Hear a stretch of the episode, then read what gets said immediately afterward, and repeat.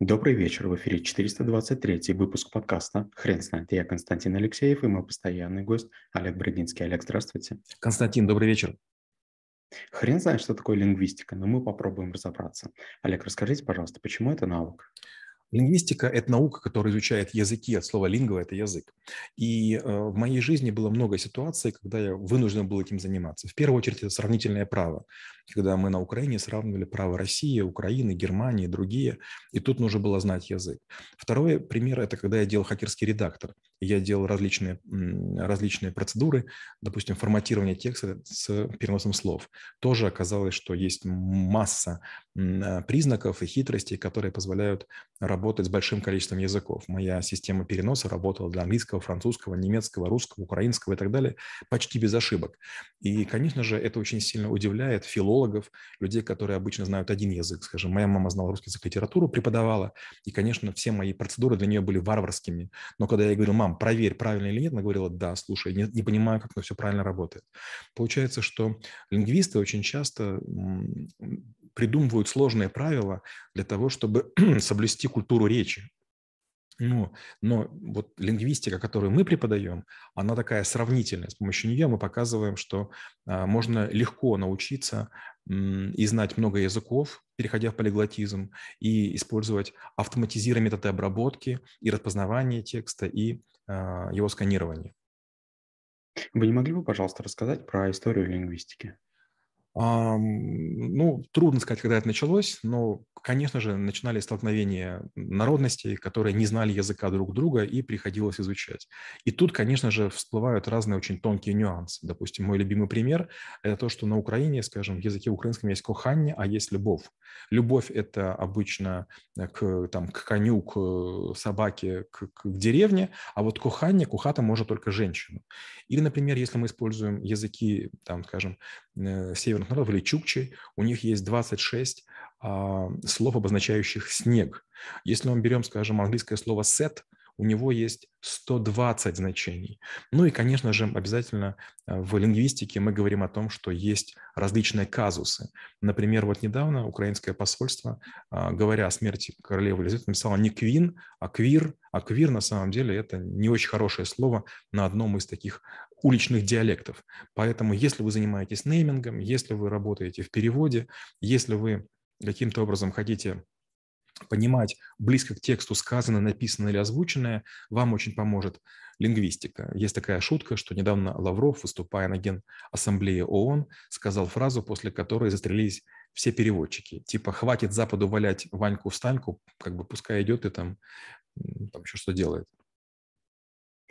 Олег, а скажите, пожалуйста, какими вопросами сейчас занимаются современные лингвисты?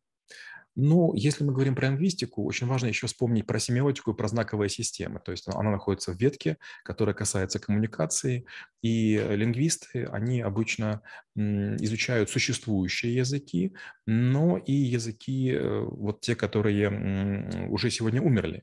Например, был такой человек, Юрий Кнорозов, который расшифровал письменность майя. То есть американские лингвисты имели доступ к пирамидам, а, могли это все наблюдать, а он же расшифровку провел только по картинкам.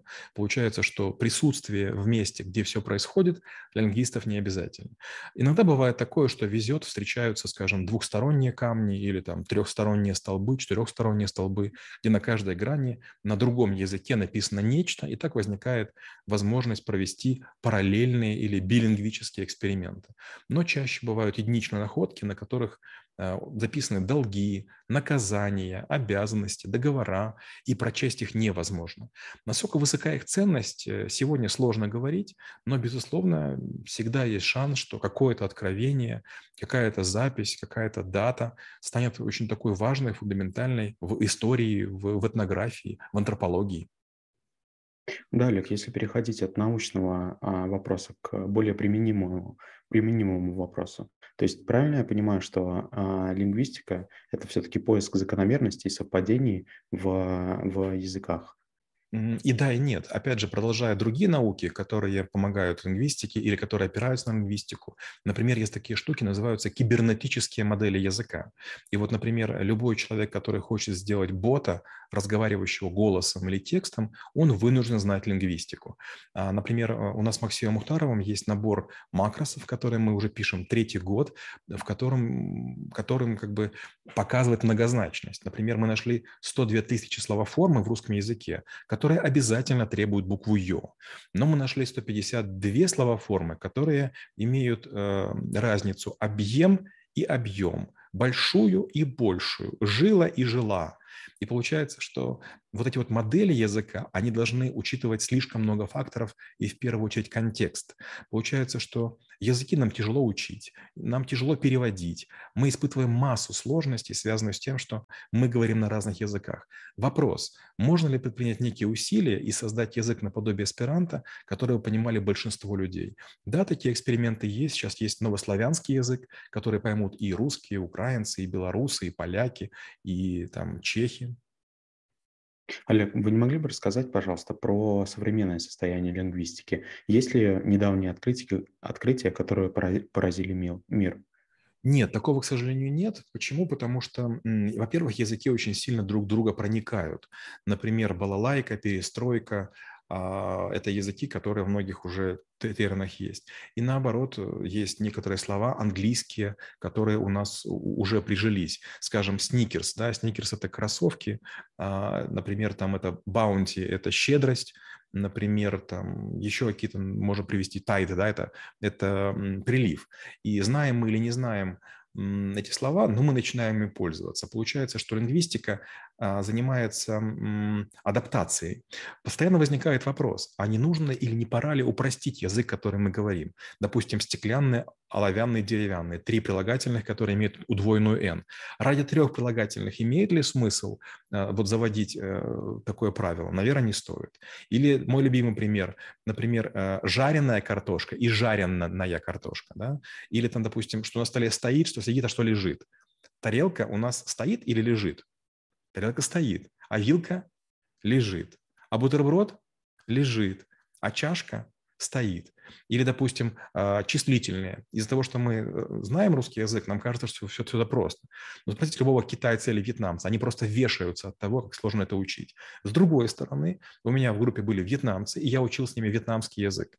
Так вот, в языке вьетнамском есть интонационность, неправильное произнесение. Некоторые фразы делают совершенно не такими, на которые мы рассчитывали. Олег, а расскажите, пожалуйста, как выглядит ваша презентация по навыку? Ну, мы рассказываем про несколько разделов. Про прикладную лингвистику – это практические задачи, связанные с изучением или использованием языка. Это, допустим, как мы распознаем э, сканированные тексты, как мы делаем перевод или как мы понимаем, что хочет человек из поисковой строки. Второе, мы говорим про лингвистику практическую. Это мы проводим разные эксперименты, имеющие целью целью найти какие-то закономерности. Например, у меня есть эксперимент для LinkedIn, для Facebook, для Instagram, для ВКонтакте, а, где я использую различные фразы, и я понимаю, какие фразы на что влияют. Такое же есть для Spark, Spark.ru и New Retail.ru, то есть большие эксперименты. Сейчас заканчиваю эксперимент, осталось примерно 5%. Э, Это я пытаюсь подобрать миллион логичных, э, полезных тегов YouTube. Уже сделано за два года 950 тысяч, осталось буквально немного. Ну и третье, о чем мы говорим, это мы говорим про эмпирическую лингвистику, это как потенциально а, можно упрощать языки. Впервые такая мысль мне возникла, когда я услышал курс Драгункина. Я, к сожалению, английский язык ни разу не учил системно, но я знаю, конечно же, у меня была кассета Ивана Давыдовой, конечно же, у меня были другие разные, и среди прочего был Драгункин. Так вот, Драгункин меня удивил вот чем.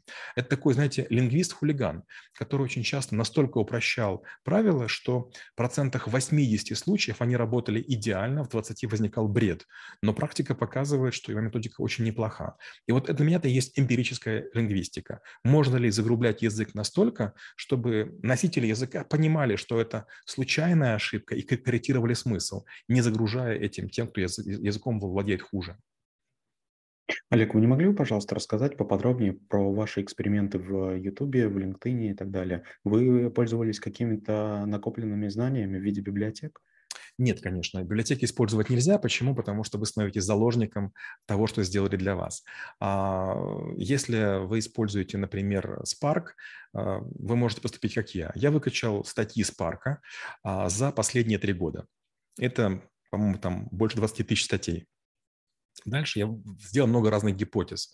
Сколько нужно слов, сколько предложений, сколько абзацев, сколько разных тегов, сколько картинок, сколько там всяких разных знаков препинания и так далее. Я сделал формулу, которая показывает зависимость а, разных элементов, видимых человеку и невидимых человеку, но форматирующих страницу, на просматриваемость. И потом я написал статью, которая предсказуемо заняла очень высокие позиции, потому что я имитировал ту речь, на которой данная, данная аудитория разговаривает. Такая же была штука с New Retail.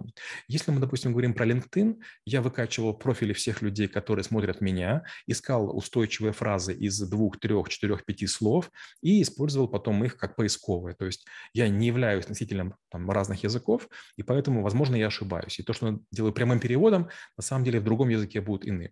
Если мы говорим про ВКонтакте, мы проводили эксперименты с Альбиной Анисимовой, мы выкачали тысячу постов из моего профиля, и мы проверяли э, влияние каждого слова на охваты, лайки, э, комментарии и репосты. И потом, конечно же, мы понимаем, какие слова нужно писать. Такая же модель использовалась для Фейсбука, похожая для Инстаграма.